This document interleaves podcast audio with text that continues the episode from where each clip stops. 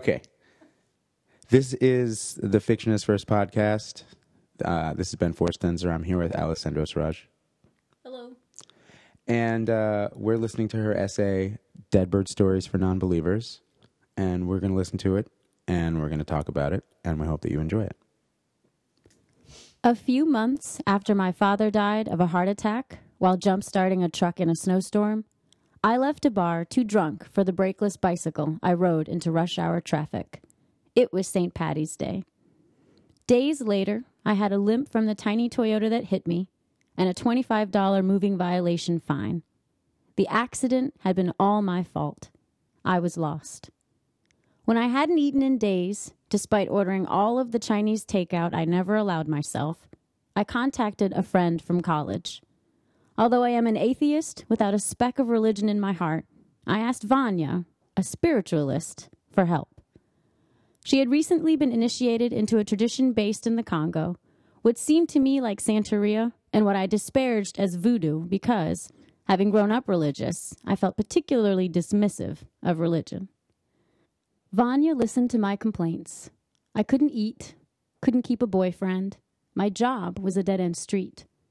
The luxury condo, whose mortgage I couldn't afford, didn't even have a bedroom. I spent evenings sitting on the marble bathroom floor, listening to NPR, cooking my feet with a space heater. Since I hardly ate, I was always freezing. When was the last time you visited your dad? Vanya asked, though I had not mentioned my father. My long standing woes did not include the fairly mundane event of a parent dying. I had agonized about my father's death like a daddy's girl, realizing at six the inevitability of existing in the world without him. As a child, I regularly envisioned how I would react to his death. Would I attend the funeral? Shave my head? Disappear west on a motorcycle? Losing my father was an ancient specter. Its prospect had tortured me my entire life. When it finally happened, my long hair stayed on my head. I never rode west despite the hard won motorcycle license. There are we, there are death rituals in Judaism. They involve like tearing of a garment. Um, in the Bible, it's like sitting in ash. So like I didn't know if what what cutting your hair was about specifically. It was really more a, a reference to my vanity. Nothing really religious. I, re- I mean, even though I grew up in the church, I am just not religious at all. So for me, it would have been, oh, look at me. I'm not going to be as pretty as I used to be now that my father's dead. That's all it meant for me, honestly. And like, how is it that that's the thing that popped into your mind? Like, it's you're in terrible mourning, and the thought was like this sort of attack on your own appearance. Oh, well, because I had heard that, like, removing hair, like, you know, shaving a beard or growing a beard, or I know in, hmm, I, I know that in lots of cultures that's something that you do do. So, I, but for me, it wouldn't have had a religious significance. It would have been, look at me, I'm suffering. Look at my mourning manifesting itself in a physical way. Right. I'm less pretty now. and um, and the motorcycle trip out west. I mean, I don't know. I mean, that's obviously sounds romantic and awesome, but the idea that I mean, what's that about? Leaving everyone behind and uh, just the dramatic gesture. I guess my point was I had it had felt so dramatic in my mind's eye, but then when it happened, it's it's not dramatic. Everybody's parent dies. And in fact, that's what I often said to people. I would say, "I don't feel sorry for me. It's going to happen to you," which is an asshole thing to say, but uh, it's how It's I very felt. very kind. it's how I felt. It, it's so mundane when it happens. Like everybody's parents die, and there was no need for a dramatic gesture. There was no need for any of it. Honestly, it just there's nothing you can do about it once it finally happens. I told Vanya I had not been to my father's grave since the funeral. Then I tried to return the conversation to my tangible troubles. I had real problems. I can't eat anything, I reiterated. I run miles every day, but I can't eat. Go see your dad, she repeated. Clean his grave. I sighed. What the hell was cleaning a grave? I feel like I'm going to fall over, I repeated to Vanya. I can't eat. Go see your dad, she said, ending the conversation. Clean his grave. Then she hung up. I rolled my eyes. Clean his grave. Sounded like some voodoo bullshit. My father's grave is just outside of D.C. in Adelphi, Maryland, in a cemetery less than a block from my childhood home. I played in this cemetery, learned to drive in it, hung out in it after school with my friends. There were cat-tailed circled ponds around which geese roamed in packs. Low-income high-rises towered over the trees that separated the cemetery from the beltway. Adelphi is mostly what scholars call a suburban ghetto, but this graveyard was an oasis. On the way to the cemetery after hanging up with Vanya, I passed another staple of my childhood Popeyes.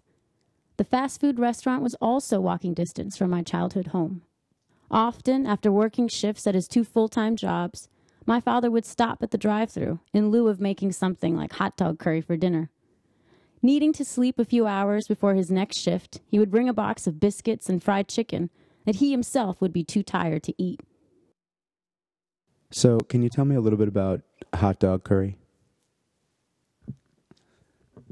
Hot dog curry is delicious. Uh, my father could make curry out of anything and everything, and often like the cheapest potted meats and fake. I mean, he was he was amazing. He was a, a magician with everything, and he could make um, any fake meat, mixed meat, foam, any anything at all. He could make it taste delicious. So it wasn't just like chicken curry. It was often like corned beef hash curry, which is delicious also.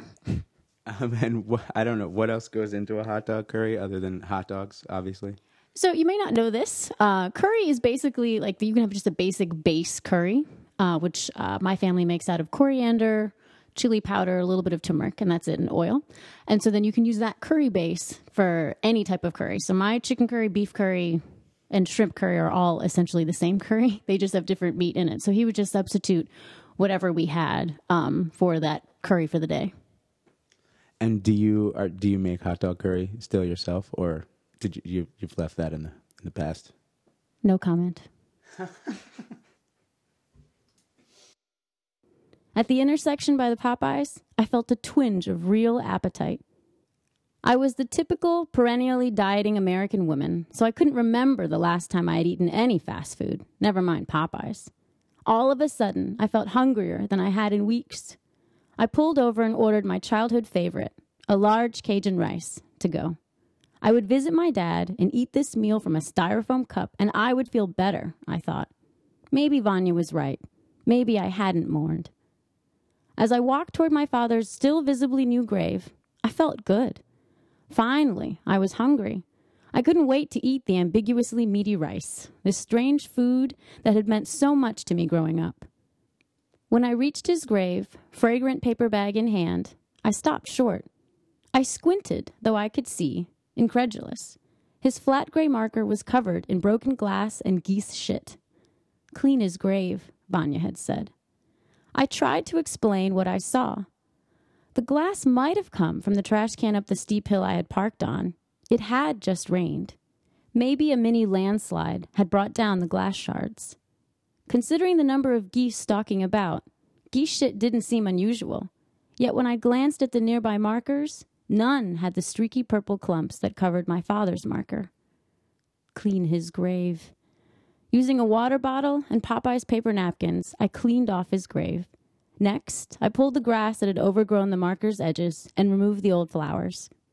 Then, even more hungry, I sat in the itchy grass and devoured the Cajun rice with a plastic spork. My belly, magnificently flat for weeks, bulged. Appetite, elusive for so long, filled me. Clean his grave, Vanya had said. I wondered if she were a witch. The day my father died, I thought of Spalding Gray, the writer who killed himself by leaping from the Staten Island ferry. But not because my father was depressed, though he had every right considering how disappointingly childless, spouseless, and working class his children turned out to be. So, spouseless, childless, and working class. I so I'm curious about. Um, we talked a little bit about sort of class and how class plays into self identity and and and really into your story in a big way. Yeah. so um, they both they both really struggled to make sure that you guys had what you needed. Can you talk a little bit about that?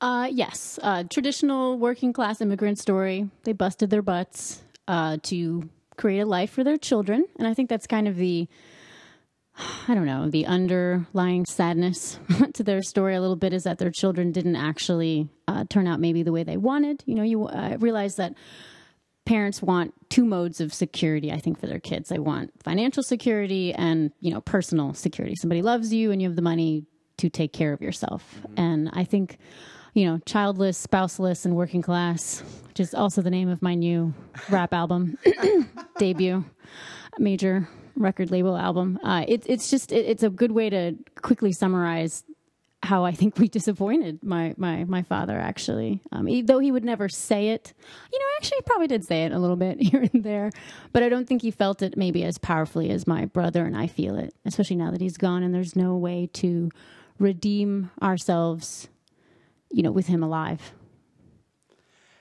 And what? How far along in your education had you gotten when when your father passed? I had earned a useless PhD by then. Uh, he was very proud of that. Um, I think he'd always hoped that, you know, when if anyone was going to call me Doctor Sindosraj, I think he was hoping he'd be a real doctor, doctor, the kind you would, you know, call for help on a plane. What did you what kind, what did you what did you compare it to? Uh, it was basket you, weaving. A, do, a doctorate in basket weaving. Yes, that's that's what I have. Expert basket weaver here. Uh, so yeah, I, I'd had a lot of education. I think I, you know, I did it wasn't sensible education. It wasn't the kind of education that translated into the type of success and security that he wanted. So I think he made do with it. He was very proud of me, but I don't think he understood it. And, um, you know, he had been right all along. I probably should have studied computers, as he called it. just, just studying computers yes. generically. Clickety clack. It's you make money. Yes. Um, do you, do you have a sense of how your father self-identified from a class standpoint? Because it was something that I, I imagine he was acutely aware of as well. That he imagined that the sacrifice, the the difficulty was to propel you guys up mm-hmm. into into another place. So, did he talk about it? Was there a way that he would sort of discuss where he felt he was and where he wanted you to be? He was not at all concerned about where he was. It was really about where my brother and I were going to be, how we were going to set ourselves up to be secure and safe uh, so that when he, you know, when he was gone, we would be able to take care of ourselves. He, so he was very, it was never, he never worried. I mean, he worried about his own livelihood in the sense that he wanted to provide. And if, you know, when he, if he happened to lose a job, which he did a couple of times, it was very traumatic for him, not in the sense of, I don't think, I mean, if he had any shame about it, he never really showed the shame. It was more the stress of how am I now going to continue to provide for my children so they are not ashamed, they are not embarrassed, and they're able to, you know, meet the the markers of success that he so wanted for us. And did your mother work after you moved here? And what was that like? She did actually. She worked, uh, first, she was babysitting. She babysat a lot of uh, random children. Uh, one of my favorite stories is actually one day she didn't come to pick me up from school from kindergarten, and I was, you know, so like traumatized and I you know braced myself to be kidnapped as I'm walking home and then I see her over the horizon horizon over the steps and she uh she's got a, a, kid in a baby carriage and another little boy and some some house painter had knocked on our door and said hey I got to go to work or I'm gonna be fired can you watch my kids I'll be back in eight hours and so you know she she was always babysitting and then eventually she became a uh, cashier at Zayre's which eventually became Ames um, so she always had she eventually uh, you know worked outside of the home as well. And was there? I don't know if there's a um, a Tamil community in. Is it Adelphi? Mm-hmm. And is there? And and and did your father have a sense of where he stood within that community, as far as what the expectations were for the kids and what he was trying to strive for in the family? Very much so. There's a huge Indian Tamil. Uh, we overlapped with a lot of a Seventh Day Adventist community, even though my parents were Episcopal. Uh, so there was a lot of people that came over here together, and that were also became friends uh, in the Langley Park, Maryland area. So he had a lot. He had a huge community. Over time, I think uh, my parents' roles in in that community diminished, uh, just because they were uh, not making the like the class leaps that other people in our community were. They weren't leaving behind Langley Park. Their kids weren't transitioning into better paying jobs. So in, in that sense, our their, I should say, place in that community diminished uh, immensely over time. But my father was always very loved, uh, very beloved. Everyone adored him uh, and thought he was uh, such a sweet, kind, uh, generous man with his time and his gifts. I thought of Gray because of an Irish legend his widow recounted on NPR after Gray's death. The legend claims that any bird found in the home following a death indicates the current mental state of the dead in the afterlife. More succinctly, dead bird equals distraught soul, live bird equals happy soul. This superstition is not unique to the Irish. Nearly every major religion associates death with birds, from the Hindus to the ancient Greeks. After Gray's funeral, his widow was determined to keep birds out of their house. She wanted no messages from the dead. This was unlike my brother, who, before our brain dead father was even taken off life support, desperately wanted word from the other side. Where was our father? My brother asked. Was he floating above when we decided to turn off the machines, pumping his chest? What did he make of his brimming funeral? No space in the teeming pews? Was it his magic that a humble savings fund, opened in Sri Lanka when my brother was an infant, somehow matured 30 odd years later, exactly one month before the bill for the funeral was due? Was it our father who tipped the casket as it descended into the dirt, the pulley malfunctioning for the first time in 38 years, the gravedigger said, a fluke accident that shaved $8,000 off the funeral my brother and I could hardly afford. Was that him? Unlike my brother, Gray's wife heard immediately from her dead. Regardless of her efforts, live birds appeared in her home several times after her husband's suicide. They indicated by being alive that Gray, whose own mother had also committed suicide, was at peace. In the days following my father's death, I also considered the prospect of seeing birds, though with the weather there were fewer birds around. My father's death occurred during what is joyfully remembered as the snowpocalypse of 2009, when two snowstorms struck DC with accumulations of two feet twice in two weeks.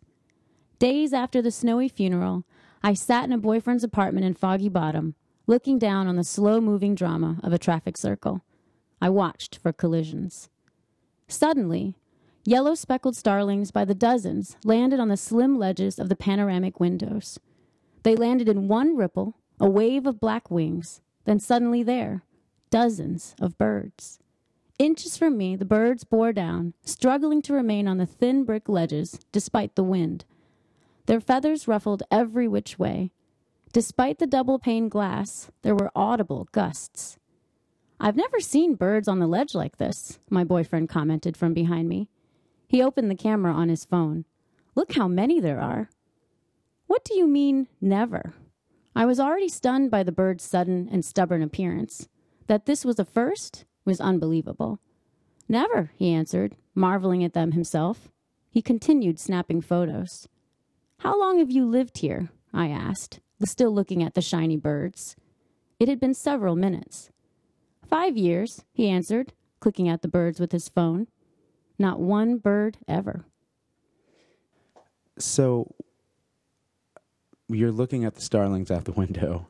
I mean, I think you imply what's going through your head, but I'm actually curious what was actually going through your head. That's really hard to answer. I, you know, I am an atheist. I don't really believe. I, I was surprised. I was stunned. I was, you know, warmed. I felt like it was some manifestation of my dad or my desire to see my dad. I, I, think that's the point of this essay is that I can't reconcile any of it to what I actually believe and think. And so it's just this undermining of everything that I think and believe. And it's this comforting um, contradiction in a way. So I, am sure I, I, was, I, I'm sure I was tingly and goosebumpy and I felt that my father was near but, you know, was that actually what was happening? I, you know, I don't know. When my father was a boy in Colombo, he dismantled his father's radio. Curiosity about its inner workings, how voices from afar were transferred by the tiny box, made him do it. He soon discovered he was not simply handy, as many boys are encouraged to be, but that he was talented with his hands, trustworthy with any tool. These were not his only endowments, however. A trophy collecting track star with a love of sports my brother and I would both inherit, he was handsome and quick to tease.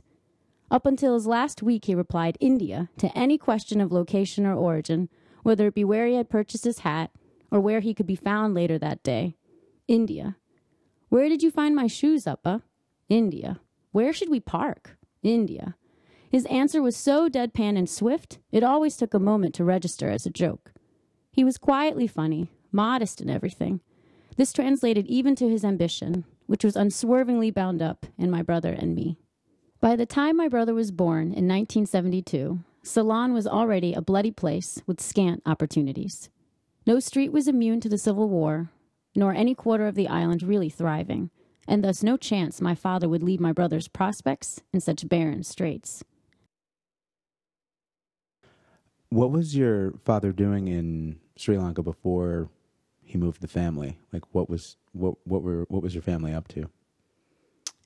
Just gotten a job working at a bank, doing some type of clerical work, so nothing really um, that magnificent at all. My mother didn't work um, at that time, so he was just really looking around for how to make some money, and just out of desperation, uh, America was the way to go. And is it was it difficult at the time to immigrate? I don't know what like what that would have involved. Lots of paperwork, lots and lots of paperwork. Actually, um, I wrote another essay about this, but at one point he was uh, he had to leave America. He'd landed in the states, and then his visa expired, so he actually had to go to Canada. So he stayed in Canada like this YMCA by himself.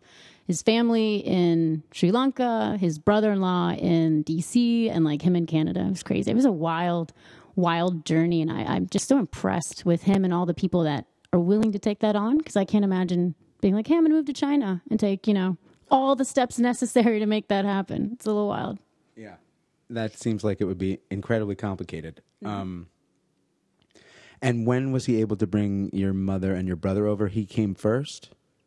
Yes, he came over first, and then I think a, a year or two. I want to say more than actually about two two and a half years later, my uh, mother and brother were allowed to come over, and then I was born a few years after that. My father arrived in Washington, D.C. in 1974 with no more than a high school diploma. He devoted himself to numerous jobs, including cashier at 7 Eleven and fry cook at Kentucky Fried Chicken. He smiled through every overtime hour he worked at a wide variety of simultaneously held jobs, wore himself down with every kind of labor, and answered yes to any request for his prodigious skills plumbing, carpentry, car mechanics, roofing, even navigation of DC's infamously labyrinthine streets. The only thing my father did not know how to do expertly was rest. In his last years, he remodeled our home, room by room, even though he was nearing 70.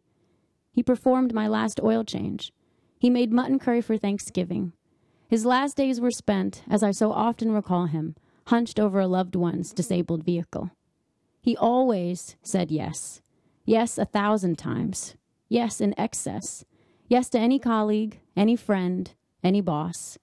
If I asked for oranges one day, I would have oranges for weeks. Oranges waiting in bags for my next visit. Oranges of different kinds. Oranges because I had asked, and the answer was yes. Of course, yes. My father was an affirmative, an affirmation. My brother and I never wanted.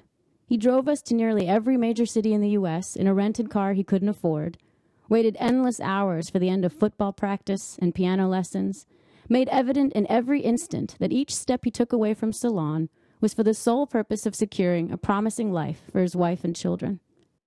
Traveling to every city or many cities in North America, like, can you tell me about that a little?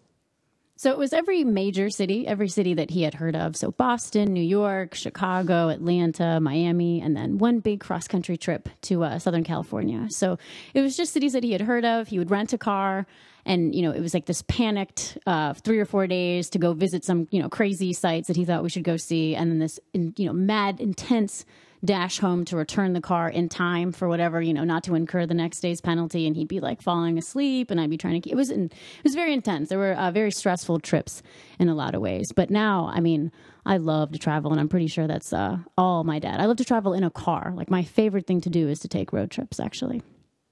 And that was the whole family. That was you, your brother, your mother, and your father for hours and hours and hours. hours and hours. And we all hated each other. We're always fighting all the time. It was really um, terrible and disastrous emotionally, but it was great to be able to say I'd been, you know, to all of these cities. And I, you know, there's something uh, disorienting and unmooring and very like um, powerful about traveling a lot. I think when you're a kid, to like see that there's, you know, here's a city where nobody knows you and nobody cares who you are. you could totally disappear. I thought that was um, had a powerful effect on me, and and how much importance. My dad was such a miser in a way, right? Because he was so poor. So for him to pay, place so much importance on it that he was willing to spend all of this money to go, just really weighted it for me as well. And did he feel like he was? Did he feel like it was a kind of like an education of um, on America? Like, was it because he lived on an island and like here was this enormous landmass? Like, do you know part of what was really inspiring him to make such a priority of this? I think a huge part of it was definitely cars. Like he loved cars. I love cars. My brother, even my mom. Like we, it was a, it was there was something very liberating about the car and the fact that you could have one in this country and go anywhere you wanted. And like it, it, I think that was um, the first part of it for him was how liberating it was that he might live in this shitty apartment in this weird part of the world he didn't think was going to look like this when he got here, but he could get into a car and go anywhere um, for for you know an affordable amount of money. And then I think the other things like just beauty. You know, we would go to you know mountains and go camping. Also, like I think he was motivated by beauty and adventure. Um, obviously, very comfortable with traveling, so I think he just he just wanted to see new things. The day I cleaned my father's grave and ate for the first time in weeks by happening upon the very food he used to bring me, I called my brother. I just went to Uppa's grave, I mentioned lightly as I exited the cemetery. I didn't want to worry him with my hunger, so I didn't say anything about Vanya. That's funny, my brother answered. I dreamed of him last night. Unlike Gray's wife, my brother wished for any contact, settling for dreams that didn't come as often as he wished. I hadn't dreamed of him in a while, my brother continued. A long time. Oh, yeah? I pulled into traffic, thinking of my hunger and the Cajun rice. What was Uppa doing in the dream? I asked my brother absently. He was bringing us food.